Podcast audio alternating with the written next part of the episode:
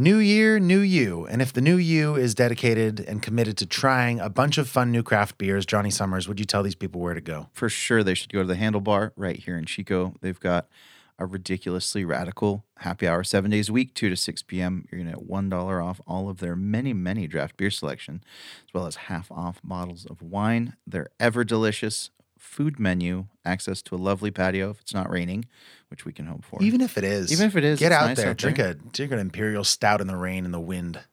Live a little. Be a man. Go check out the Handlebar. They're at 2070 East 20th Street right here in Chico. Tell them Max and Johnny sent you. Why don't we begin? Report to set. Everyone ready?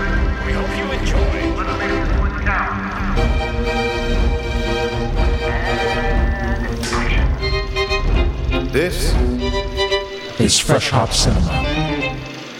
Good morning, afternoon, or evening, wherever you find yourself and whenever you find yourself listening to this podcast, which is Fresh Hop Cinema. My name is Max Minardi. And I'm Johnny Summers. This week on the show, our review of After Sun, the feature debut of Charlotte Wells. It's a film that recounts the story of a young girl on vacation with her father in Turkey at a particularly, we'll say, uh, delicate point in their lives. The film stars Frankie Corio and Paul Mescal. But before we get to any of that, Johnny, what are we drinking this week? We have two beers from way across a big pond. We are drinking beers from Lough Gill Brewing out of Sligo, Nicely done. Ireland. That's right. The first one is called La Luna. It's an Irish whiskey barrel aged hazelnut and chocolate stout at 13%. A little light beer to start the day. Man. and the second beer is called Cask. It is a barrel aged Imperial Irish coffee stout. Did you already drink it or what? No, Good man. Lord. My mouth is dry. Leave me alone. If you're listening on KZFR 90.1 FM, we hope you're having a terrific Thursday evening. You're staying dry here in Chico. As a quick heads up, you're only going to be hearing the first 30 minutes of our show today, which includes our first beer review and the spoiler free portion of our discussion of After Sun. That said, if you are so inclined to listen to the show in its entirety, which includes spoilers for After Sun and our thoughts on the other beer from Lough Gill Brewing, Johnny will tell you what to do. That's right. Go search for Fresh Hop Cinema Podcast on Spotify, SoundCloud, Stitcher, Apple Podcasts, etc. We release new episodes every Friday morning at 7 a.m. and have been doing so since 2016. If you like the show, go leave us a five star rating on Apple Podcasts and let us know you did. Brag about the cool thing you did to your friends. You will be 75% cooler if you do. To hang out with us on social media, search Fresh Hop Cinema on Twitter, Instagram, Letterboxd, or Untappd, or just head over to our website, freshhopcinema.com, or follow us individually on Sure. Letterboxd. I've been updating mine pretty frequently. Nice, man. I haven't, but I usually will around this time of year to catch up. A couple weeks ago, we announced on our Instagram that we were doing a New Year's slash holiday giveaway box of um, a gift certificate to our local theater, a special beverage from our podcast cellar, as well as some podcast merch.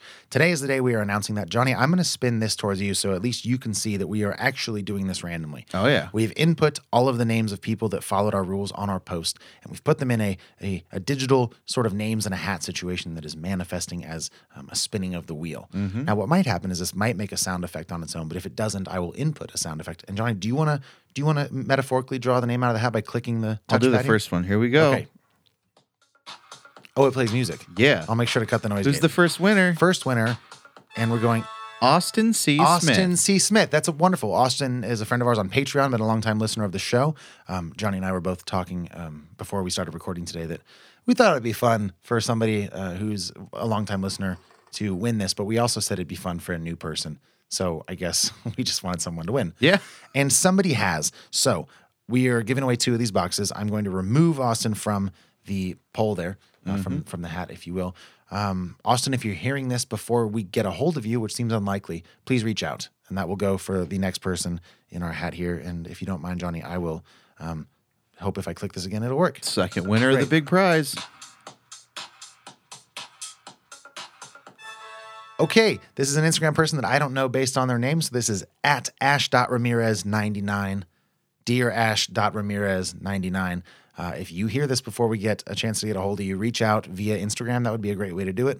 Or you can find out um, how to get a hold of us based on what Johnny said right before we did this. Either way, get in touch. We will hook you up with your uh, package of goodies. And thank you for uh, playing, entering. Thanks for entering. Thanks Yeah. for following. Thanks for listening. Uh, thanks for loving us. Perfect. Okay, let's see. I think that is all of our uh, holiday giveaway stuff. Let's Yeah. talk about Patreon. Congratulations. Yeah, congrats. Well done. Um, Patreon, if you guys don't know, we just hinted at it, is um, something we've been doing since about the inception of this podcast. It's a way for fans of the show to support the show with your hard earned money. You can give us a dollar a week or up to 10 bucks a week. And in return, we give you access to some behind the scenes stuff, some bonus episodes, some invites to exclusive events. We'll buy you some beers at those events, depending on your level of giving. So if you are interested in that sort of thing, check out patreon.com. It's super easy to sign up for. It takes a couple minutes and it really, really helps us keep the show going. Just go to patreon.com slash fresh hop cinema for more information. With our housekeeping now officially out of the way, Johnny Summers, let's talk Let's talk Ireland. Let's talk beer. Let's talk these massive beers that you've chosen for the show. Tell me about the brewery. Let's do it. Uh, this is their first time on the show, so welcome Lough Gill Brewing. Also, real quick, because we did some research, we did a whole pronunciation search. But if you guys happen to listen and we're saying that wrong, and give us a little bit of a break, you know, I'm sure we're not enunciating quite right. But but if we're saying it completely wrong, tell us. Reach out to us, please. Honestly, Okay. Sh- should have brought my wife in for this one. Yeah. I feel like deep down inside her, she knows how to pronounce these. Or at least we could have reached out to friend of the show, Lori, who is was uh, geographically closer to Ireland than, than we have been for most of our lives. yeah. Okay, tell me more. All right. Founded in 2016, Lough Gill Brewery restored the lost tradition of brewing in Sligo town. In Sligo, comma, Maybe. ta- Sligo town that once hosted five breweries. We are an independent family run craft brewery situated in Sligo, close to the shores of Lough Gill on Ireland's wild Atlantic Way. We're a passionate team who takes pride in each beer we brew. Our beer philosophy is to brew the best handcrafted beers using the best ingredients and, where possible, to add some local, indigenous ingredients to the brews. We've done many collaborations with breweries in here in Ireland, the UK, and the USA, and have enjoyed working with our peers on some fantastic beers. Okay, so we aren't drinking anything small today. We have two giant beers. The first one is 13%, Johnny. Like you said, it's called Luluna. Uh, it's an Irish whiskey barrel aged hazelnut and chocolate stout. Would you read me the description of the beer? Yeah, aged in Irish whiskey barrels, this imperial oatmeal stout reveals notes of whiskey with a great first kick, followed by chocolate fav- flavors from the cacao nibs, and a long hazelnut finish, or a long finish on hazelnut. Craft brewed and aged in our independent brewery in Sligo, Irish whiskey barrels from the Boann Distillery in Drogheda. Drogheda? Sure. Drogheda, yeah. Drogheda? D R O G H E D. This is in our glasses. I've smelled it. You've smelled it. I don't think either of us have tasted it, but can we just go off smell for a 2nd Um, not a not a subtle beer, right? No. Which I think is what you'd expect. You don't necessarily think of, um, you know, uh, a barrel aged stout to be subtle. So I'm I'm enjoying what I'm smelling. It smells sweet. It smells a little boozy, obviously. Um, it looks incredibly boozy, very thick, very viscous. Um, if you didn't know what viscous meant, that's basically thick. um, but it looks really great. There's not a ton of head that's stuck around. There's some little bubbles around the edges, but pretty jet black. What does it taste like to you? Man, yeah, on the nose immediately it's it's chocolate, it's hazelnut, very boozy Nutella vibes, which I'm loving. On taste, man, you get that the whiskey right up front. It kicks you. It's like hello. And Irish whiskey, very distinct flavor. Uh, definitely reminds me of of like a Bushmills, Yeah, which I love. Sure, yeah. People like Bushmills or Jameson. It's better than Jameson. I don't like Irish whiskey in general, That's fine. so I might lose a fan here. if you had to pick one, yeah, sure. Bushmills or Jameson. Um, I, you know, I haven't had Bushmills enough to really call it to mind.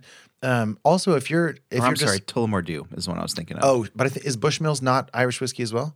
I want to say Bushmills is like American Scotch. You check that. I out. will. It's not. But I was Scotch, thinking of Tullamore Dew. I don't think there's anything such as American Scotch. I think that's, but um, it, for those that aren't familiar, if you just casually drink whiskey and can't call to mind you know, a bunch of different off the top Mm-hmm. of your head, um, Irish whiskey tends to be very sweet, um, very, I would say even caramelly. Um, Jameson can. Sure. I know Irish whiskey in general, as opposed to like a bourbon, Yeah. or an American whiskey, or even a Canadian or, or something from Scotland.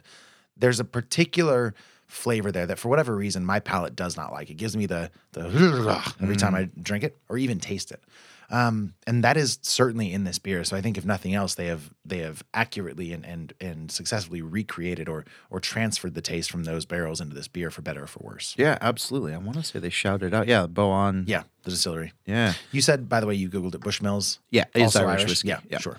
Redbreast is another pretty popular yep. Irish whiskey, at least. Redbreast where we are. 12 year. Yeah, Very good. You- yeah, if you like Irish like whiskey. it. yeah, it, it's a, a very specific flavor, but it's a flavor that I enjoy. Um, this is powerful on the nose. I think the flavors are a little bit more subtle than they are on the nose, which is good because Yes. if they were as powerful, this would be just a sugar bomb. I'm getting a nicely balanced barrel aged stout, and enough of the the barrel aged stout notes are coming through with those adjuncts where like I'm getting some like pruny, like I love that flavor of just a pure barrel aged stout, and the flavors are of the uh, the hazelnut and the, the cacao nibs are just kind of accentuating that. Yes. It's thin. It's not as thick as I expected for a 13% barrel aged stout, Okay. which I don't. Okay, that's fair. I don't hate it. I was just expecting. You see this as Americans. We see this on. If this was an American stout, this Yes. would be like, excuse me, like pouring molasses. Yeah, yes. I, I feel like the the key thing to what you just said was that um you you said it's not as thick for as you were expecting for a 13% stout. Which if you had not said for a 13% stout, I'd be like, no, this is very thick. Yeah. Because it is. But yeah, you're right. There's certainly in America many um yeah, many thicker, more turned up to 11 Yeah. sort of stouts. We've gone. We've taken that and pushed it to eleven. But Yeah. But I think in its lack of that aggressively thick body, Mm-hmm. uh, you get quite a bit more drinkability with this one. What do you mean by drinkability? It's just easy on the palate. The that thickness doesn't linger. It doesn't coat your mouth in an unpleasant way like those big thick beers can sometimes. This drink's like it has the barrel flavors, but Mm. slightly less of that barrel aged viscosity that we're used to. Okay. And I find that pleasant. It's kind of refreshing to have that in a barrel aged stout. And I will shout out, I'm a huge fan of 12 ounce stout cans. Dude, yeah, it's Such a we great We haven't said that yet. Let's briefly, because I want to touch on what you just said, but I also think now is the best transition into talking about this can. It remind, reminds me a lot of a label from um, Equilibrium Brewing. Mm-hmm. I think it was Equilibrium. And in fact, I'm sure of it. There was a beer that we did maybe a couple years ago, and it had a similar. It, it had something to do with Einstein. Do you know what I'm talking about? Oh, yeah, yeah. Um, it was called something theory, and I think it was a double IPA. But it had, and that's not what this is. This is looks more of like a, almost like a traditional piece of neckwear jewelry on the front of this can. But there's something about the can. It's all jet black, including beyond the label. The can itself is black. It's a very, very eye grabbing. When you pulled it out of the the cooler, I was like, of course you picked this can. This is a very Johnny can. Um, any luck on the on the equilibrium beer that I'm talking about? Uh, fractal.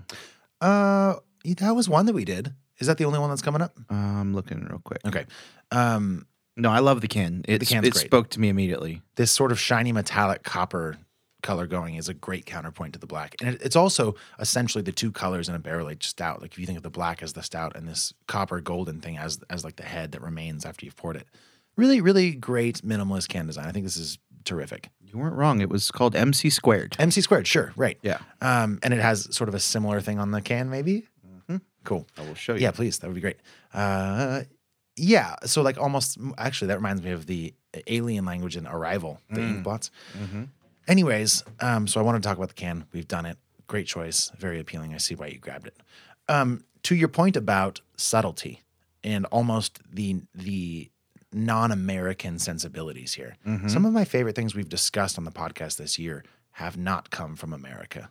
We talked about RRR, the film from from India recently. And there's just something so refreshing, no pun intended, because it's about the beer as well, about subtlety and about uh, just like maybe we don't always have to put donuts and pizza and sugar and, And money. maples- Yeah, like and money, sure. like I really appreciate when any creative force, be it a brewery, a movie maker, a songwriter, a painter, whatever it is, uses restraint to signify a certain in this in this case flavor to really emphasize certain things. I'm with you. I think it's really well balanced. The scents are there on the nose, but they are much more subdued on the taste. It's easier to drink. It feels a lot smoother than perhaps an American version of this beer might taste. And despite the fact that it's made with a very present Irish whiskey flavor, I still really enjoy it, which I think says a lot about the beer. Right? Yeah. Super solid. Uh, like to your point, negative space in art is very important. Uh, and negative space in beer, apparently, where you just kind of use some restraint and Yes. leave a little bit out. Yeah. Just hold something back. So all that said, uh, the things that I appreciate are there. The- I'm gonna get into some stuff that I don't like as much. I don't think this is a perfect beer, maybe just for me, but possibly objectively. And are you picking up? And I think that'll be the difference. Are you picking up stuff that you think is not working in this beer? Not much. So you're you're almost tens across the board so far. It's pretty close. Yeah. It's, I mean, yeah. I think I'm missing something, and I'll just start with the body. I think there's something that's not quite connecting, and I'm, I'm gonna, I might take one more sip, but it has something to do with the viscosity and the carbonation uh, as as a tandem. There there's some some imbalance there. And the other thing that's jumping out without getting into flavors is just the heat itself. Mm, it is hot. And and I get that that's par for the course for a, a whiskey beer essentially. So I'm not going to hold it against it stylistically, but I might hold it against it personally. That's fair. Um, what about you? You took another drink. Yeah, I mean, I'm liking that heat. I'm in- really enjoying that whiskey flavor. I mean, it's sometimes I've had barrel aged stouts that just high, like have so much sweetness in them that there's no barrel, and that's like one of my big complaints about pastry stouts that are barrel aged or a lot of barrel aged stouts that are heavy on adjuncts. You lose a lot of the the point of barrel aging, which to me is is getting some of that boozy flavor. And I like that that's like up front with this beer. Like it, it kind of knows exactly what it is, and it's like leading with the whiskey, and the other flavors kind of come in behind it. Yeah, I agree. I'm I'm gonna decide now. It's it's really not a problem I have with this objectively. It's all personal preference. I think this is an incredibly well made beer. Um, but the more I drink it, the more that Irish whiskey is coming out, which I think is awesome. That's great if that's what you're looking for. But it's a very prominent, sweet barley forward flavor that is not for me.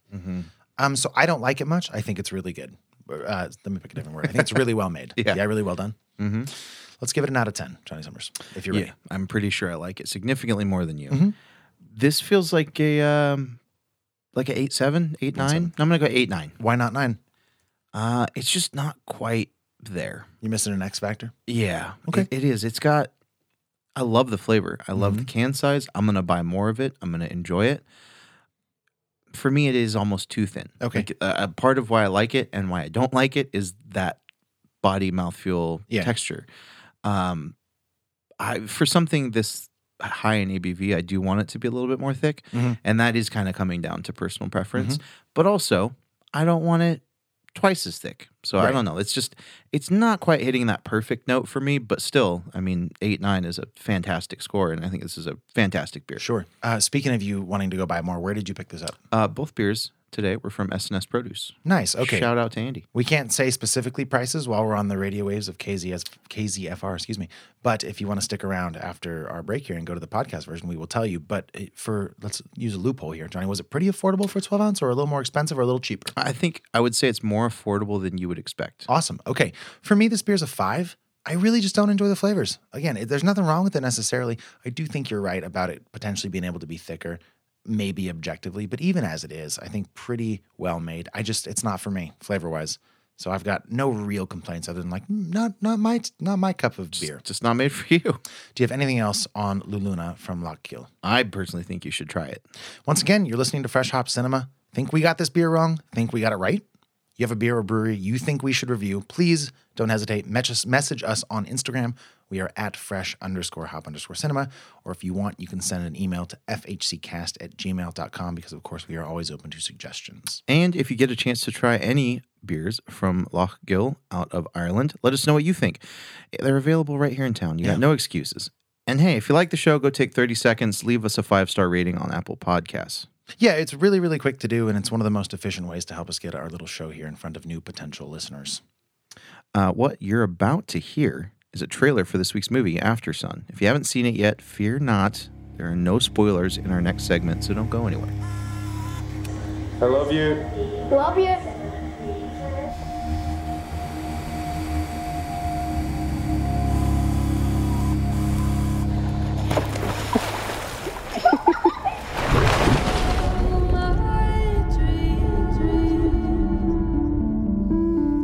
Dad, he's good. Oh my god, he's doing some real slow motion ninja moves. Think you'll ever move back to Scotland? No. Why? And there's this feeling, once you leave where you're from, that you don't totally belong there again. Never quiet as a. You know, I want you to know that you can talk to me about anything. Whatever parties you go to, boys you meet, drugs you take. Dad! My god, what even is that? These are my moves. No, that's so embarrassing. That's not embarrassing. You okay through there? I don't know, I guess. I just feel a bit down or something. What you mean? Don't you ever feel like tired and down and feels like your bones don't work, like you're sinking. Never know where you'll end up, though. You can live wherever you want to live. Be whoever you want to be. You have time. If you're just joining us, you're listening to Fresh Hop Cinema, a show about the worlds of craft beer and film.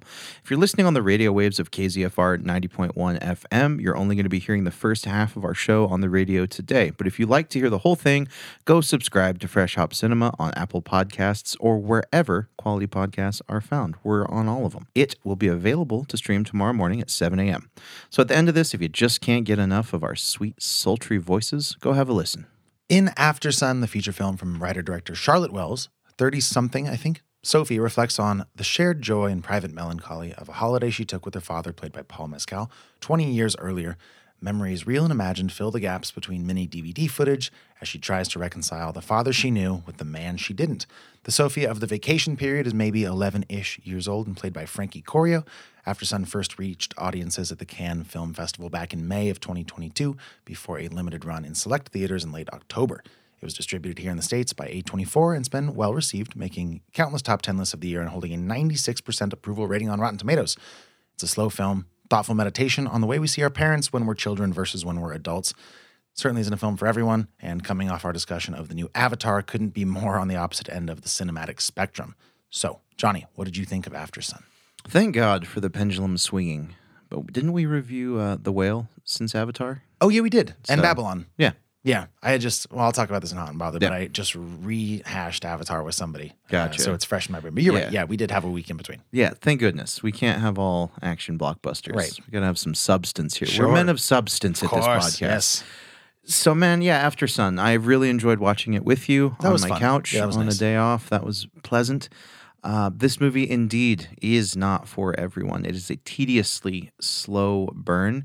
Uh, for me, this movie felt like it was entirely about feelings and emotions and perspective and moments, and it felt very specific to the the situation that these two main characters were in. And for me, it was not very identifiable, not very accessible. Uh, it came across as is kind of oof, sluggishly boring. Okay. Uh, it was at times frustratingly boring. I was I found myself just wishing for anything to happen.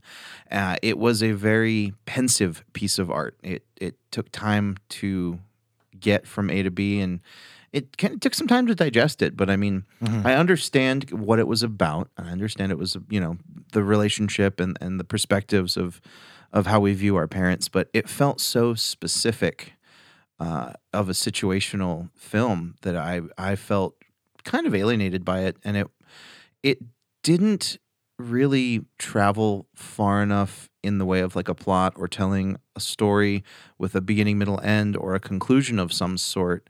Uh, that you know, it was left pretty ambiguous. The ending was very nebulous, and it was always kind of you know it was left up very open to interpretation movie. Um, I didn't particularly enjoy it. It was definitely I don't think a movie for me.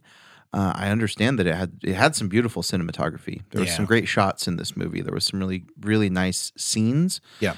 Um, but overall, I would say did not enjoy Out of 10? three five. And of that 3.5 out of 10, how much of that score is weighted by your pure enjoyment of the film versus maybe its cinematic merits? Probably five points. Okay. It's a five point sway. Fair enough. Like, yeah, like I, I appreciate the cinematic achievement. Mm-hmm. I feel like this movie had a lot to say, but didn't say a lot. It's nicely put. Cinematography here was Gregory Oki, or OK perhaps, it's O K E, and it was edited by Blair McClendon. I think those two aspects of this film are are the most decisive of the way the story is told. It is a really slow movie. There's a lot of long shots at points where not just the camera, but even the characters aren't moving. There's the whole movie starts with um, essentially Sophie in bed sleeping. This is in this flashback of this vacation, uh, and the dad here is outside trying to light a cigarette and kind of doing some some like tai chi moves, trying to once he gets it lit. Um, and that scene's got to take. I mean, they linger for probably ninety seconds, and almost nothing happens. but there's a lot of that throughout this movie. But uh, I'm with you. Like there are some gorgeous shots. For me, this is a movie that um, I think requires some digestion, like you were suggesting, because it's not something you totally understand what's happening. It's not a horribly plot-driven film. Um, I think the key to unlocking it is is this. Fla- it's not a flash forward, but it's there's this rave scene kind of that we get where you see presumably Sophie as an adult, kind of in strobe light, reaching out to to her dad, basically, and and I- it's one definitely to marinate on. We'll talk about kind of what that is about in the danger zone when we get into spoilers. But I'm with you. It wasn't super. It wasn't enjoyable. It wasn't an adrenaline filled movie. It wasn't very entertaining. Maybe not enjoyable. It wasn't entertaining. Um, but there's so much here about yeah the dynamics of. It's worth noting for people that don't know. You and I don't have kids. Um, much less the specific relationship between fathers and daughters. Um, Much less being a single father on vacation with a daughter. that's another thing that I didn't set up right. They're not like on vacation from their normal lives. It's pretty clear that she lives with her mom most of the time. This is like his time with her. Yeah, and she's 11. He's probably like 30, 30, 31 maybe. Mm-hmm. So the whole thing is like he's had this child very young. He clearly doesn't have it all together. Um, and I find that so fascinating when I think about like if I had an 11 year old kid now, I don't have it together now, much less Mm-hmm. when I was 21. And the perspective of this movie is Sophie's for the most part. It's future Sophie looking back on child Sophie, but even in the story that we are being told through flashback, it's child Sophie. And I love the idea of like her having to reconcile with how she viewed that man as a child versus how she might understand him better as an adult. But f- for me, the well, not the way the movie ends, but I don't think they're in touch really much, very much when she's an adult either. And I, I, it's a very painful idea, but I like it from a storytelling perspective that, you know, if she could just go back to that time, knowing what she knows now, like she would understand this clearly troubled guy a lot better. Um, and I think that's kind of what the movie boils down to. And you know, I yeah, I didn't enjoy the movie, but I appreciated it. I, I certainly, I think I'll give it a higher rating than you, but not one that I'm going to probably go back and revisit anytime soon. That's fair. Um, Out of 10? seven. Okay. Yeah, I think it's a really well done movie. I think both of our ratings are fairly valid. Yes. Um, I, I appreciate that you come at it sometimes from more of an enjoyment perspective, which is, I think, part of the big reason that you rated Avatar higher than me. Very enjoyable, but I don't put nearly as much uh, stock in that barometer of measurement. I watch movies to be happy and enjoy them, or be you know. well, I don't to- know because you en- love the whale. Yeah, I watch movies to be entertained and enjoy them. Okay, Yeah. sure.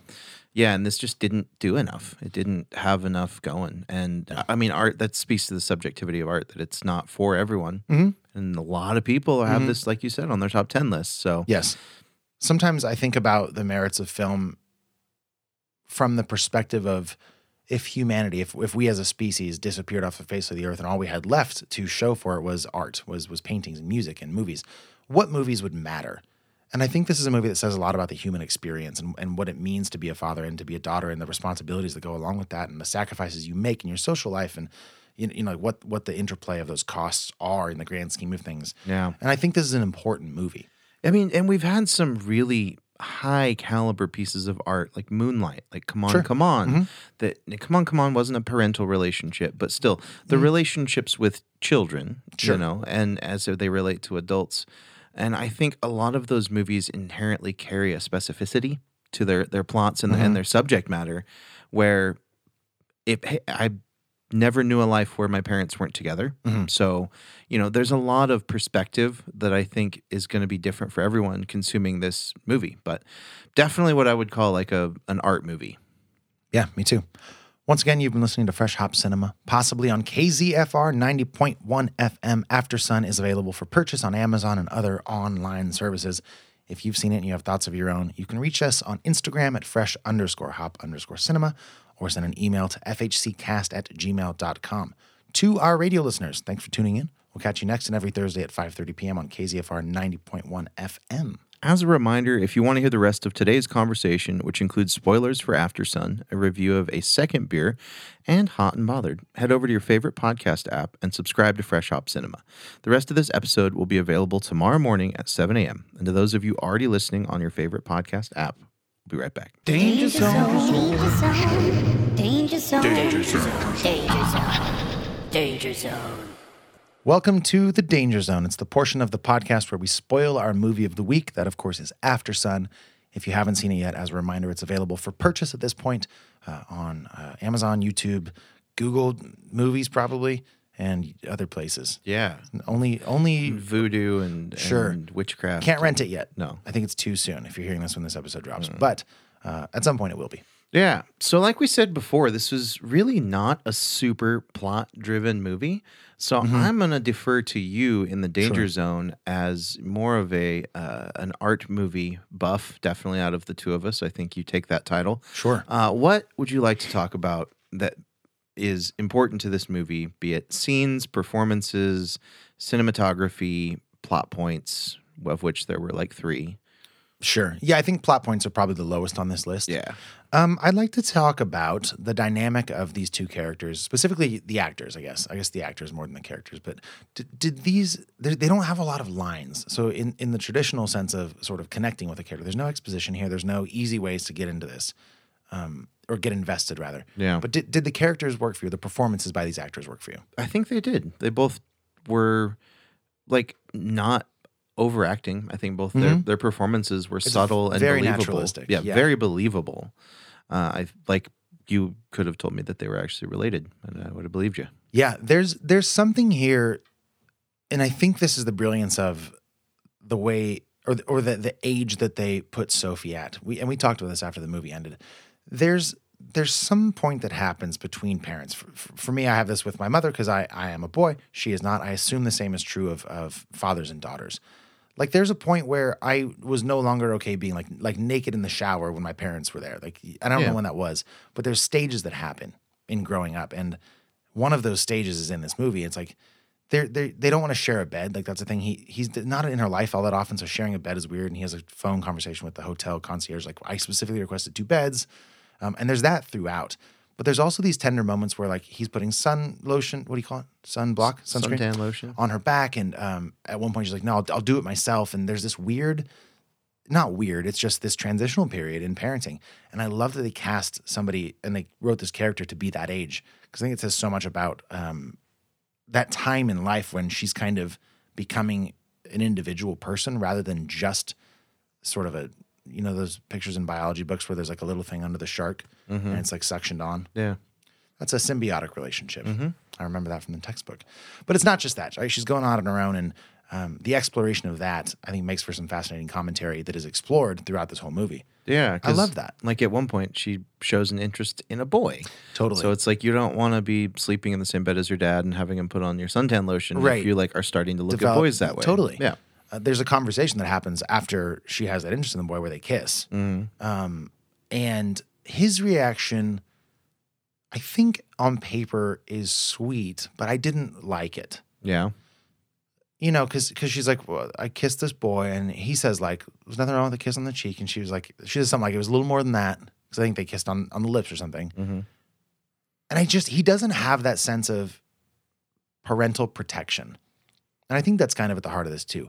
He's not cut out for this really. He's trying his best, but he's like lugging around a bookshelf full of books about like meditation and tai chi and Yeah. like I don't get the impression that he's like a master of these books. Right. Like I think he's reading those to to try and get a handle on the incredible responsibility he's had for the last 10 years Yeah. on and off. And like he has to be a dad every 2 weeks out of the year to try to pull this off and he's just not it's probably not his fault.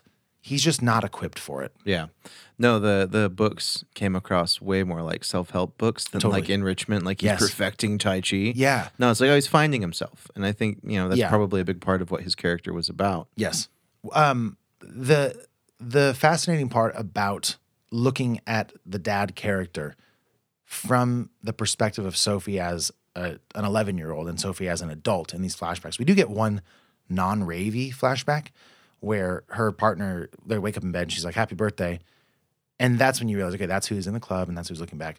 But the fascinating thing is like the the grown-up's brain the grown-up's brain's ability to look back on her father as a child and and understand that person more. Like even as a kid you can tell she's she kind of knows he's not all put together. I think like there's one scene where he you know wanders back naked or drunk into his bed and she has to like put him to sleep but there's also like this childlike innocence about their relationship Yeah. um, it's just a lot, lot of loss of innocence throughout this movie Yeah, and they kind of convey that he's a bit of a mess because Yeah. he shows up to this vacation with a cast on his hand that's never addressed. No. You're like, oh, he just. and it- it's alluded to because she asks him what happens, and he says, "I honestly don't know.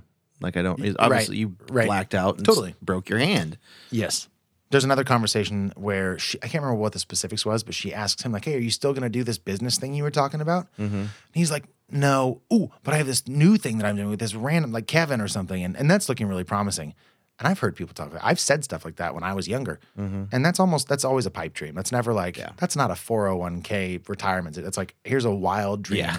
And it's never going to happen because I'm irresponsible and I can't do X, Y, and Z to make that, you know, dream a reality. Yeah, exactly. He gives off that energy, mm-hmm. but I like that they don't vilify him for it. Mm-hmm. It's it's a movie about her understanding that person and thinking, you know, if I could go back, maybe I would not maybe not communicate differently. I don't think she was. There's no point where like they have one kind of fight where she's like, I'm not going to the room or whatever, and she starts calling him out kind of on his shit. Mm-hmm.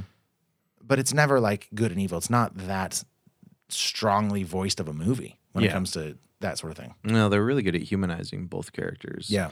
And to one of your points earlier, I think that might be one of like the final phases of like adulthood as it relates to your parents is Mm-hmm. you hit a point in like your mid 20s to mid 30s somewhere in there where you realize your people were your parents were just people Yep. and they were Mhm. just doing the best they could. Yeah. Yeah. Yeah. I, I am, and I want to talk to people who have kids. I said this to you after we watched it too. I want to see what their perspective would be on this because I'm sure it's so different.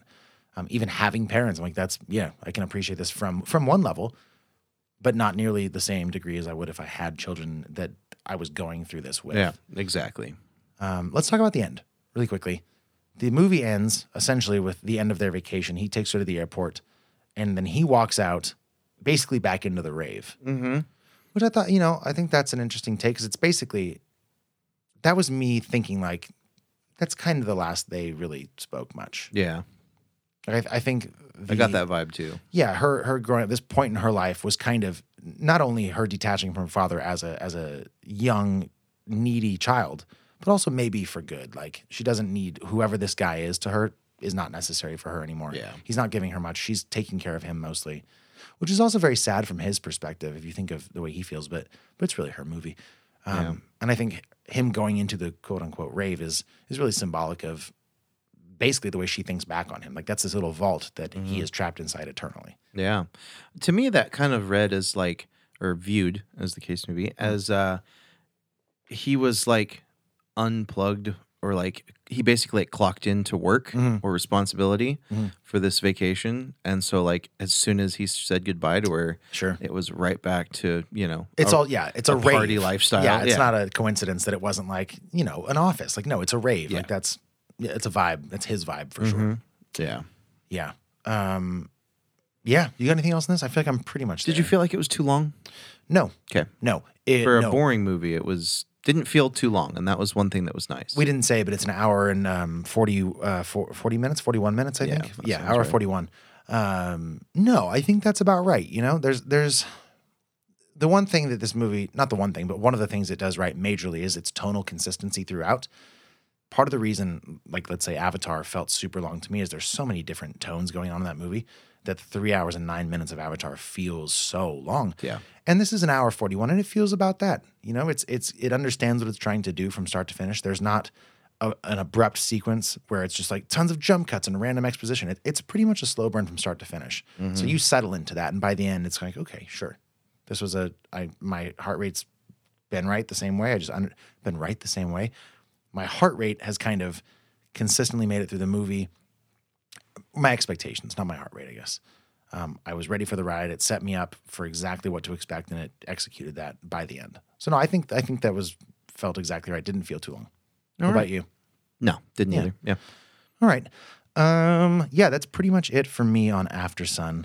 Um, we'd like to hear what you think if you saw it. There's um, there's probably more to talk about, so please don't hesitate to reach out. But in the meantime, Johnny, my glass is empty and my mouth is thirsty, so let's get another huge beer in our cups. Johnny, Yo. let's get into this. What is beer number two and the can of worms that comes with it? Let's start. Let's start with the basics, shall we? Yeah, man. Okay. It's it's called Cask. It's our second beer from Lough Gill Brewing out of Sligo, Ireland. It's a barrel aged imperial Irish coffee stout that's twelve percent alcohol.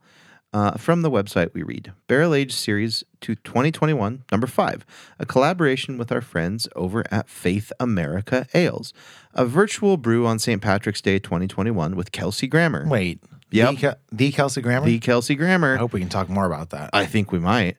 Uh, first, we first off we brewed a coffee infused milk stout. Then we aged this in fresh Irish whiskey barrels. The result is an amazing Irish coffee stout. Okay, let's talk can again. Same thematic design as the first one. It's an all black can with this time a golden copper uh, barrel aged, not a barrel aged, a barrel.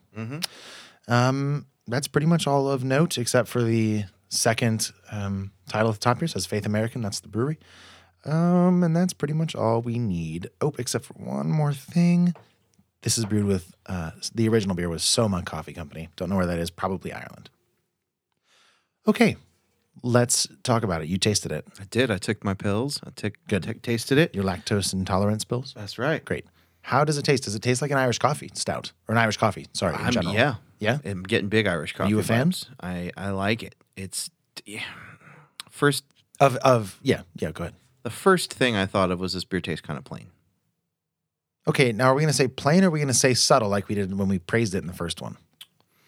the sweetness really comes on the end. There's a lot less barrel on this guy. I'm picking up a lot less whiskey. Uh, there's like a chocolatey, like sugary sweetness on the back end. Um, a lot less complexity in this one. It's a lot sweeter. Mm-hmm. There's a lot less barrel. You're right. I wouldn't call it plain. Um, I also wouldn't call it subtle. There's a lot more roastiness Yeah. for sure. Like coffee, coffee. It's thinner, noticeably. mm-hmm. There's not a ton of carbonation. It sits a little heavy on the tongue compared to the last one. Certainly not as refreshing, which is again a weird thing to say about a stout, but here we Mhm. are. Do you like it? I don't like it. Okay. Yeah. Do you hate it? No, No. but I don't love it. Yeah. Okay. D- Do do you do you dislike it? No, I think it's fine. I mean, Mhm. if there was a beer next to a number in the dictionary and that number was 6.5, this would be that beer. Okay. It's just slightly above average. It's a solid milk stout. You get a like a tiny bit of whiskey barrel. A lot of sweetness. It's like if you had a whiskey coffee, but it wasn't a black sugar, like black no sugar coffee. This is like a if you took a shot of whiskey and put mm-hmm. it in like a macchiato. I would say it's like a shot of Irish whiskey into a black cup of coffee that has been creamed and sweetened with the tabletop. Ah, yes. Wait, no, not the tabletop ones. You know, they're like there's yellow. They're not yellow. There's orange ones. There's blue ones. There's like the blue one's like a French vanilla coffee creamer. I don't know what kind. Delight for some reason. Yeah, It's coming to mind. international delight. those there's an and here's what it is there's an artificiality to the sweetness that reminds me of whatever they use in those uh, creamers That makes sense. which i don't mind time and place probably. Yeah. um, the time and place is in the morning at a hotel that doesn't have good coffee but you know technically still a time and a place. Yeah. um, to clarify you are saying 6.5 on this. You already made up your mind on Yep. that? Okay. I would also say that's more than slightly above average. I think once you get into the sixes you're, you're above average. Yeah. anything like f- you know four to six in between those is slightly above slightly below. Mm-hmm. so you're saying i'm hearing decently above average. Okay um God, i don't go ahead it's so thin. it's is it It is. let's talk let's talk in the glass so i'm gonna give a nice little swirl here um there's there's i wonder if there's any sediment in this thing because there's some little bit around the sides of the glasses but it's not lingering in the way like a sugary beer might leave some legs behind no. it's kind of just washing down the sides Well, Yeah, it looks it's yeah, it's not a thick looking beer. I agree. It's not super thick tasting. It's really sweet. Almost almost Irish car bomby sweet, which I don't know if we're supposed to say anymore, but I'm saying it. I think. I don't know if yeah, that's you don't think you're supposed to say that. what are you supposed to say now? I, I also sound like one of those guys. Like, what are we supposed to say Yeah. then if we can't say this? Which is not my Uh, style. I'm pretty but- sure they just call them drop shots now. they're not called car bombs. No. Because that feels less racist, you know? I also don't know the history of that. Is it like an IRA thing? Yeah, All right. Well, I I don't drink those. I think is why I'm not in the know. that's fair. So I think the people that do drink those don't care about the nomenclature. Like, That's just what I drink. I don't care what you call it. That is very accurate. Yeah, it's just it's it's very underwhelming for me. It leaves a lot to be desired. I think six five might be a little high. well, see, that's what I was trying to get at. Like, I don't think you. I don't think you think it's that far above average. No. It's. I like the roastiness. I think there's a really great toasty, warm, wintry quality there. That's really nice. The sweetness is a lot. Mm-hmm. The upshot for me is that it's not nearly as evocative of those traditional Irish whiskey flavors. See, and that's why I like it Mhm. less. so I like it a little more than the first one. I'm losing a point. It's a five five. Okay, that's more like it. Okay, I'm gonna put that for you. Five point five. Um, I you know I kind of dig it, man. I think it's it's it's above average for me. Yeah. I think for me it's closer to a six. Okay. Yeah, I think it's above average, not into the realm of good for me yet. And I think the other thing that might be worth noting is that this beer, compared to the object, compared to the objective, well-made qualities of the first, this is a less well-made beer. Mm-hmm. I do like it more, Okay. but that's a distinction that each person can differ for. The personal pref. Yeah, his or her own self. Um, briefly, I don't actually care, but Faith American Ales. Yeah. You said Kelsey Grammer. Yeah, man. From Frasier. from Frasier. That's I, something we hadn't heard of. So we looked it up. Uh, Faith American Ales in America. It's in New York. Um, apparently, just a brewery, as far as we can tell, started by Kelsey Grammer. Um, we didn't check the date on that, but it doesn't seem very old. Um, I'm going to see if I can find it really quickly, but uh, I've never heard of this brewery. Neither have you. We need to look into trying to get some of their beers. Their website, I'd say medium helpful. Can you try to see if you can pull up beers on their website? uh, brands. Let's see. Yeah, it was a pretty crummy website. I don't like it. It looks like a it looks like a government or like a nonprofit website. Yeah. it's very strange. So yeah, we've got uh, an ale, an IPA, one that just says blue. Okay, It's a New England style IPA, and that's that's it. I want to try one.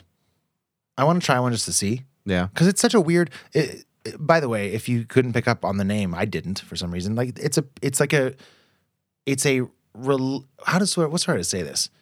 It's a brewery built on the foundation of the ideas of, I guess, faith, Well, faith in God. Yeah, I was gonna say it's called Faith American, so you connect the dots. Totally. Um, Kelsey is a bit of a confusing figure. His Wikipedia page is very strange. There's lots about his acting, of course, and then there's some stuff about his politics and um, a history of of a tragedy with his sister. There's a lot of stuff, and I didn't even know the name Kelsey Grammer uh, up until this. Um, I'd never seen Frasier. For, I still haven't. It's a good show. Last ten minutes, um, but a very, you know, there's a lot of rich history with this guy, and nothing on his Wikipedia page mentions this brewery, which I find to be interesting because it seems like it would be here. You would think, unless he's already trying to distance himself. I don't know. Right. One thing that you pointed out as I was reading this to you is that he, you know, sort of, if you know him, famously in the 80s had some issues with um, Drugs and alcohol. drugs and alcohol. yeah. um, then sort of found God and, you know, whatever. And now has started a brewery. Yeah. Or like maybe he's the patron saint of the brewery or like sort of like a, like a blind investor. That's not the right term. He's not it? blind. He's like quoted on the, the What's, front page. I'm thinking of a different term. silent investor. Silent investor. Yeah, but I care. Not true because, yeah, you're right. Yeah, very not silent. Very So, on the homepage. I don't know. I don't really care, but I want to try it. And I more want to know what inspired our brewery of the day here to want to make a beer with with this brewery. Well, they're imported by a company in New York.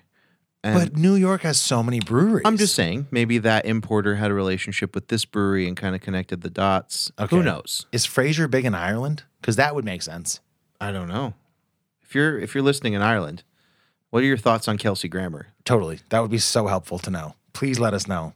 That would be great. Oh my God, what if somebody from Ireland answers? That'd I'm, that wouldn't be that epic. crazy. Yeah, that's true. Yeah. Um, no, that'd be great. Please, please, please. If if Kelsey Grammer is sort of like a huge celebrity today in in any part of Ireland, Just like posters of him as Beast in X Men Oh. everywhere. was that what? That was Kelsey Grammer. What has this guy done, dude? I'm just gonna. Can you? I have his filmography here. Yeah. I'm gonna look it up. Do it. Um, film and television. His career. This is not the right tab. His Wikipedia page is extremely thorough, except for you know missing the brewery. But oh my lord, Yeah. pretty pretty prolific guy. Yeah, he was an X Men. His last movie was called Jesus Revolution. Sick. The one before that was Father Christmas is Back. Okay. The one before that was Charming the Hearts of Men. Whoa. He played a congressman in that. Um, I haven't seen most of these. He was in Neighbors 2. He was in Entourage. He was in The Expendables 3, Transformers Age of Extinction. A lot of, yeah, and he was, yeah, in Days of Future Past. He was Hank McCoy. What a, what a trip. He's been in a lot of movies, man. Yeah, he's he's been working for a long time. Like a lot of them. Uh, and he was obviously most known for for Frasier. Maybe. that kind of springboarded his career. You know, he was Stinky Pete in Toy Story 2. No kidding. Yes, so. Uh, Wow.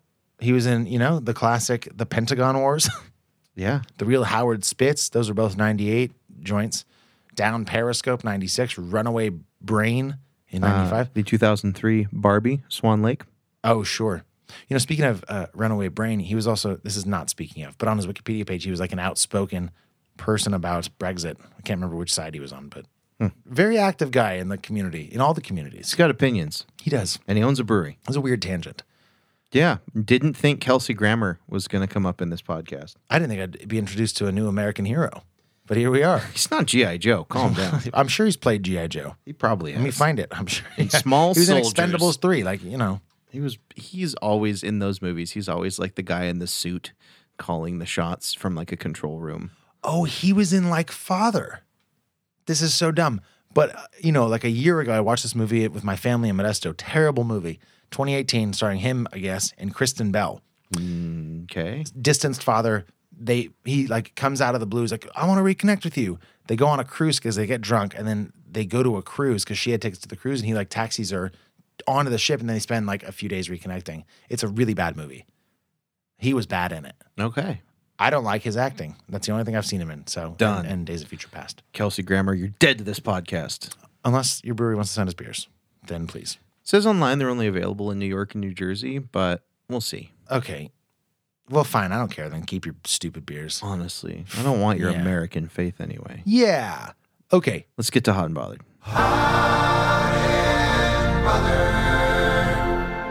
Welcome to Hot and Bothered, the portion of the show where we talk about what has us super, super jazzed or less jazzed. Johnny Summers, give me, I don't have your list in front of me. Do you have a bothered this week? No, I have too much hot to talk about. All right, give me a movie review, Johnny Summers. All right, so I watched the 2022 Pinocchio film directed by Guillermo del Toro, a Netflix exclusive, I believe, but if very exclusive if you have Netflix. I don't know if it's exclusive so much as released on Netflix. I wonder if it's rentable somewhere else. I'll find out. Yeah. But anyways, I watched it there. I liked it quite a bit. It was surprisingly good. It's all a stop motion animation. It's kind of a classic tale that was told through the lens of someone, you know, like Guillermo del Toro. So, uh-huh. uh, stop motion animation, very intriguing plot. I think they they changed up some stuff from like the traditional Pinocchio story. What, and the traditional, because I haven't seen it in years, but Pinocchio is a puppet. Mm-hmm. He's a marionette style wooden puppet mm-hmm. that is carved by Geppetto, mm-hmm. who comes to life, is is really good at lying, except for the fact that when he does so, his nose gets longer. Yep. and he wants to be a real boy. That's the lie. He's like, I'm not. A, I'm not wood. I'm real. Yeah. Boy, yo, yo, yoing Exactly. is you know. And then um, just thought of a fun spinoff for that movie. Uh, that's the movie, and then I can't remember how it ends. yeah. Nobody can. Is Del Toro's version darker? Yes. In what ways? Can you tell me without spoiling it? uh, Geppetto, the the carpenter. I don't remember if his name was Geppetto in this. It better be. I think it is. Uh, it has to be right. Um, so it's set in like World War, like early World War II, like Italy, and um, there's stop motion fascists in this. okay. And so basically, um, it's the whole like first ten minutes of this movie is all about Geppetto and his son, a, an actual living human Oh, son okay. Yeah, yeah. named Carlo. I want to say, Sure. and um, about ten minutes in, they're working on this giant wooden crucifix in a church, and the church gets bombed by Nazis, Okay. Good start. and his son dies. oh. Yeah. So I'm like, oh, this is immediately like dark and tragic. Super weird stakes. I wasn't expecting this. Uh, and so in kind of like a rage, like he kind of throws together this this thing, Okay. you know, to kind of be a substitute. And it's uh, there's a whole spirit of the woods that comes to life. and Okay. it- it's dark. It's an intriguing plot. There's there's fascists that are like uh, benevolent. Like I think I want to say it's like a Mussolini type character Okay. that's in this. Um, there's a, a runaway circus puppet show, freak show. It's it's dark, it's twisted, but it's also at its core kind of shares some of those same like values and ideals of like a, a traditional Disney movie, just with a much darker exterior. Okay. Give me some more facts. I'd like to know how long it is. Um, and then obviously, you know, is it like a, is it, I want to know, really what I want to know is the differences between the original, but I know we can't really Yeah. off the cuff. It was like a tight 90. okay. Um, I'm gonna need to know if you recommend me watch it or anybody, and then I'm gonna need to know your rating uh, out of ten, or however you'd like to give me a rating. Yeah, I would definitely recommend it. I enjoyed it quite a bit. It was actually an hour and 54 minutes long. Oh, a little lengthy. Yeah, All right. it was. Uh, also, shout out to Ewan McGregor, who was the talking cricket. Oh, uh, I don't know if you had a name in this one, but Jiminy, Jiminy. It's gotta be traditionally, Jiminy Cricket, yeah. And then uh, you know Finn Wolfhard was a voice actor in this Okay. from Stranger Things. Sure. Ron Perlman, Tilda Swinton, lots of good voice acting in this. wow, that is also yeah, that's great. yeah, uh, definitely recommend. I'd give it an eight point one. That's a super high rating. I really liked and it. And you've logged this in your Letterboxd. Yep. Awesome. Okay, then I will just check your history to go remember what I should watch. Do it. Okay. Um, let's see. want do me we to do another this? one? Yeah. Why don't you Why don't you give me your other movie of the week? All right. Well, I just watched a movie that was highly recommended to me by friend of the show and patron Chris Gomez. Oh, nice. Uh, we got Oh, yeah. we got drunk one time and talked about crimes of the future and body horror and David Cronenberg and I recommended him Possessor, which we did earlier this year or last year. Last year. One of these years. Yep. We've we've covered that on the show. Really love that as a, a body horror type movie, very inspired by Cronenberg. uh, directed by his son Brandon Cronenberg. That's right. Yeah. Yep. Makes sense. So I watched Crimes of the Future, starring one Viggo Mortensen. Legend. Legend. And uh, Léa Seydoux. Yes. Yeah. Yeah. She's fantastic. Yeah. Uh, and what I stumbled upon by this recommendation, which is now streaming on Hulu, by the way, That's great. Thank you. highly recommend, Yeah. was I think a movie that vaulted itself pretty quickly into my top 10 of the year. Great. Uh, it was eerie in its world building and this dystopian future reality that's created where people are growing extra organs and basically it's about like the next steps in a theoretical human evolution Mm-hmm. and uh, Viggo Mortensen is a is a performance artist Right. and that's all I'm going to say. Okay. Cool. Uh, I would love for people to go in as blind as possible to this movie because that's what I did. I pretty much just click play. Um, it is an intoxicating, disturbing world that is created with some some wild rules and some crazy things that are happening. Um, very entertaining though. Really, really liked it. It was so original. It's one thing I love about Cronenberg movies is they're all they have such original premises yeah. they're just so out there and i think this is kind of you know maybe peak cronenberg just with technology and special effects and having a stable of actors and actresses that he's worked with for so long to just put together a cast that is lights out uh, highly recommend i'm actually going to give it a 9.2 All right, man. That's a great rating. i liked it a lot i already told you before we started recording i'll watch it again with you I, yeah, because well, it's one of those that went to the pageant, Mm-hmm. and well, specifically in that scenario, I was like, "Hey, you go see this." Yeah. because it does seem more like up your alley. oh it's such a johnny movie and I was like, if you if you think not just if you like it, but if you think it has you know the merits of having a good discussion or that I I might appreciate it, then I'll see it with you. But and for whatever reason, you couldn't make it happen that week, so I'm glad you got to catch up with it. yeah And if I'm not mistaken, you seeing this has put you on a bit of a wild goose chase for Cronenberg films. Yeah, I man. Right? I actually I never make New Year's resolutions, but I'm like, this year I'm gonna watch all of David Cronenberg's movies. Which is is no small undertaking, right? He's 41 feature 41, I think. A lot of them are Is shorts. right? A lot of them are shorts. He's got probably 12 or 13 that are like four minutes, 30 minutes, 20 minutes, and those are a lot harder to get a hold of. Oh, I'm sure. Um, but he's got it. I would want to say a solid like 28 to 30 ish feature length movies out there. Yeah. I think Cronenberg is one of those because you and I were talking about this. Some of his movies are obviously him, like like the body horror stuff, Mm-hmm. and some are not. Like you have something. What was the one you said? oh, Fast Company. Uh, right. It was about a drag racing team. Yeah, he's done a lot of stuff. If you don't know the name, so he did Crimes of the Future, obviously. In 2012, he did Cosmopolis, which was a film with Robert Pattinson that mostly takes place in like it's either a town car or a limo or something. I've never seen it. Really, really want to. You should watch that one with me. That'd Okay. Robert Pattinson has said that. I think he might have said it's his favorite movie he's ever done. No shit. Yeah, That's but dope. but like you pointed out earlier, Johnny, before we started, he also did uh, a history of violence, Eastern Promises. Um, he did the '96 film Crash. He did The Fly, which is I think one of his first um, big hits into body horror. He did Scanners, Videodrome, also both um, pretty body body horror focused movies. Um, and if I'm not mistaken, or rather, if Wikipedia is not mistaken, there was a film called Crimes of the Future in 1970 that he also directed, and this was a sh- uh, No, it was yeah. a feature length. It was looking length, forward to getting to that one. yeah, I'd, I'd love to hear. We can maybe do a Patreon bonus episode on the similarities and differences on those two films. Yeah, that'd be rad. I'd be really interested to discuss the uh, impact that the uh, the advancement of technology has had, particularly with body horror stuff. Mm-hmm. Yeah. great. Okay. Great, man. Yeah, and I've watched like six of his movies in the last week. Awesome. What are the other ones? So I watched uh, Shivers. I watched The Brood.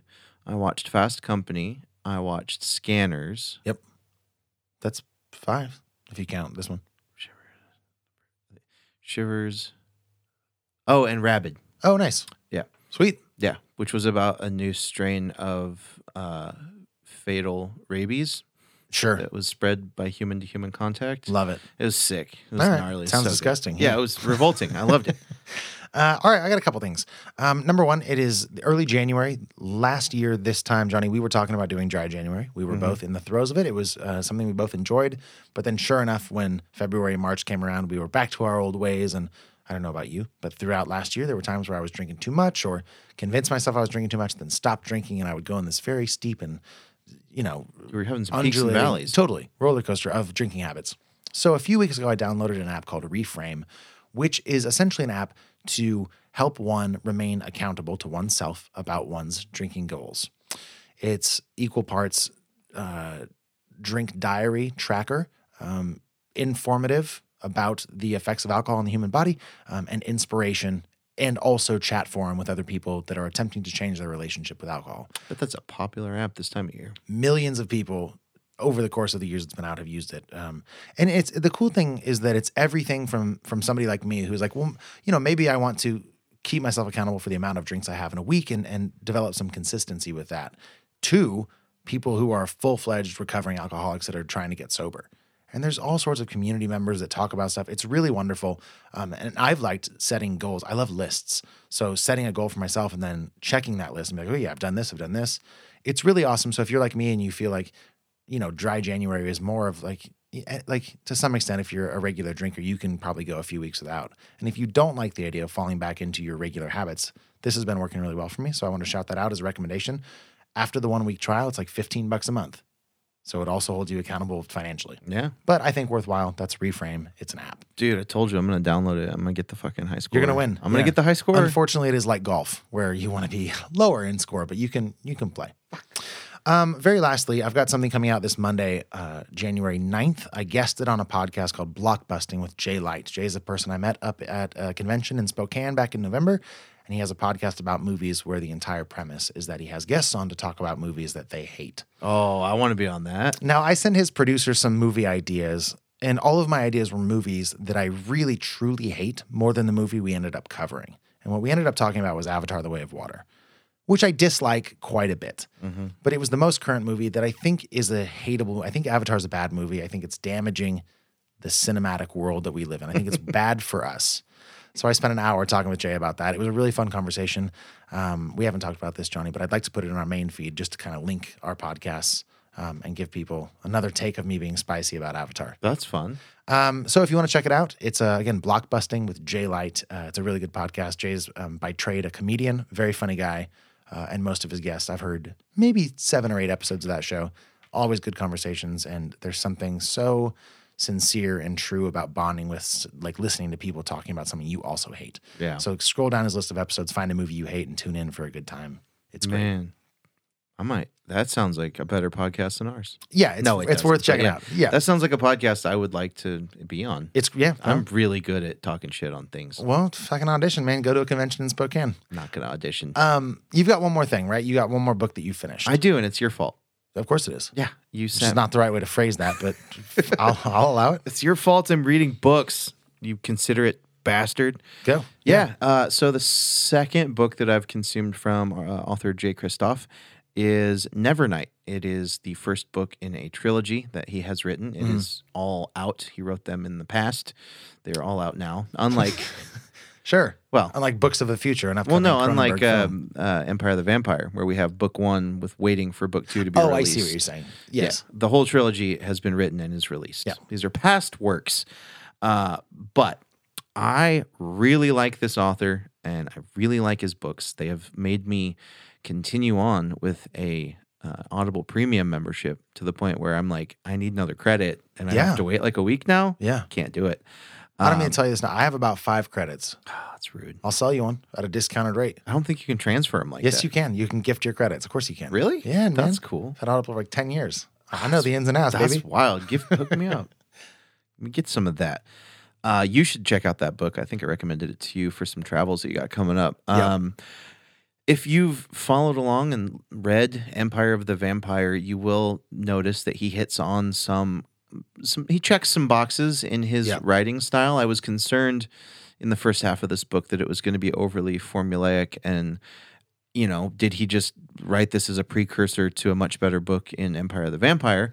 But halfway through the book, and then particularly the last 25% of it, were staggeringly unique. There's a whole new world. He's really good at world building and setting up fantasy environments with rules and the lore of a place and a world and a time and uh, it's just captivating writing and it's massively entertaining and it's identifiable and it's not too wordy you don't get any you know hour long descriptions Of a rug. of a valley or yeah leaves or a rug anything I love that shit. I don't. I hate it.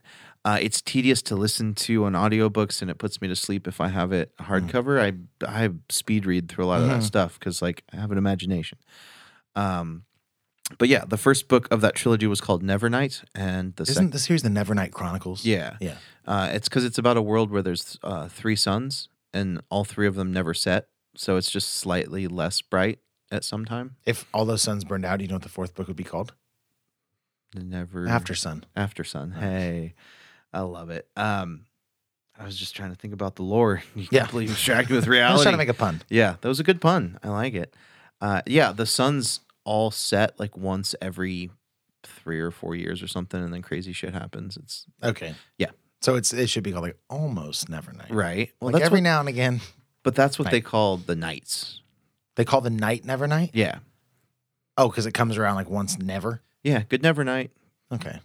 Yeah. Okay. You get it. I get it. Uh, it's rad though. It's all about a woman, a young woman in her middle teens that is.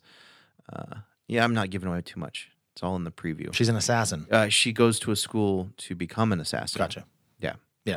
compelling stuff to avenge her Sure. family. Oh, what happened to her family? You got to read the book to find out. They were assassinated. I They were. bet They were by the people in the school. I bet you it's Nope. an inside job. No, it's the Republic, man. Oh, Her okay. dad was an insurrectionist trying to overthrow an evil republic. All right. It's good stuff. Never night. never night. Audible. Yep. Great. Hey, one more thing. There's a movie called Mile 22 that came out in 2018. Do you know this movie?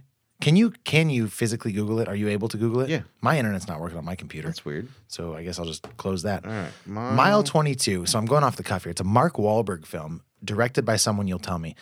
And it came out in 2018 and it's I put it on as a background action movie. Peter Berg directed. Peter Berg. What else has he done? I imagine more movies like that because there's no way he came from like art house cinema and did this movie. But it's Mark Wahlberg as the head of this like last resort, like black ops team that no one in the government, the American government, knows about, and they carry out missions to protect national security, that kind of thing.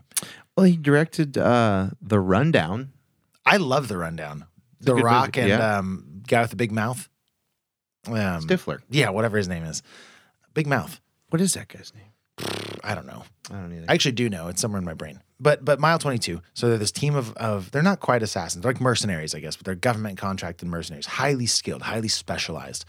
And there's there's an international threat that they have to they have to smuggle this kid out of um, out of his out of his country before the government becomes so corrupt and, and kill him because he has the secret code to something that's going to cause some problems. It's great. And the only reason I bring this up, um, in addition to enjoying it, is that Mark Wahlberg's taken a turn in his films lately. He did a movie this year called Father Stu, yeah. which I didn't see, no interest, but it's all about a sort of reformed, I think, drug addict who loses his son and then becomes a priest. And Mark Wahlberg has been pissing me off. He'll show up in commercials for that movie or like just for his workout routines That guy's Father Stu. he'll be like, yeah, that's, that's pretty good. He'll be like, this, you know, hey, this is what I do every morning. I get up at 5 a.m., I go to the gym, and then I say my prayer beads. And he just keeps showing up on all of my stuff. And it's like, what happened to Mark Wahlberg from The Departed? And I, like, I don't want to, I don't want to, you know, jab the guy for his his his journey of faith or anything, but it does seem annoying The way he's I do. Your preaching it, journey of faith's fucking annoying. It's, it's I just want and I- so I found this movie and I was like, oh my, like this is the this is peak. Like this must have been right before he found God or whatever. I don't know. Yeah. He's always been religious, but it's gotten more uh, outspoken. And this movie is he's like the biggest douchebag, but like his character's like, hey, you know, he might be he's he's like he's the kind of guy that'll punch you in the face, but shoot another person who tries to stab you in the back. I don't know his name. The brilliance is that it was set up for another movie. Like it ends. Spoilers for this movie like cliffhangery. so bad because the guy they've been fighting to protect, they finally get him on their side and like he's helping them and they finally try to trust him. He betrays them. And and there's a shot of John Malkovich, who right before he gets killed, Well, of course, is in this movie. it's great. He he looks at the camera, he goes, he he goes, Oh my God, he wasn't a double agent. He was a triple agent. His whole team gets killed. And then and then dude you sort of like the the dude who was the triple agent is like smiling and like riding away into the sunset on a plane. Um, and then it's a boom, mile 22. And it's like so clearly set up for another movie, and it's just never gonna happen. Like, Never it's gonna not gonna get made because it wasn't a very good movie, but I loved it. It was so fun to watch. Hmm. There's also really intense combat scenes, like pretty brutal. Uh, but I could, I could get Ronda Rousey is in this movie yeah, for no reason. just because she wanted to. yeah, it's one of those. It's great. It's on Netflix. Check it out if you're looking for something to not care about when you watch. But it's like a fun. It's fun. It's like a fun background action movie. Throw it on while you're doing laundry. I like that. Love that. That was my last thing. Sweet. Let's get out of here. Okay, as usual, the show wouldn't be what it is without Bailey Minardi. Thanks to everybody on Patreon. Big shout out to the Handlebar with a sick ass happy hour. Check out the top of the show if you need those details. My name is Max Minardi. My name is Johnny Summers. Watch some good movies, drink some good beer, but most importantly, be good to each other. We'll see you next week, and congratulations to our contest winners. Report to set. Everyone ready? We hope you enjoy. Let's make this one count. And action. This is Fresh Hop Cinema.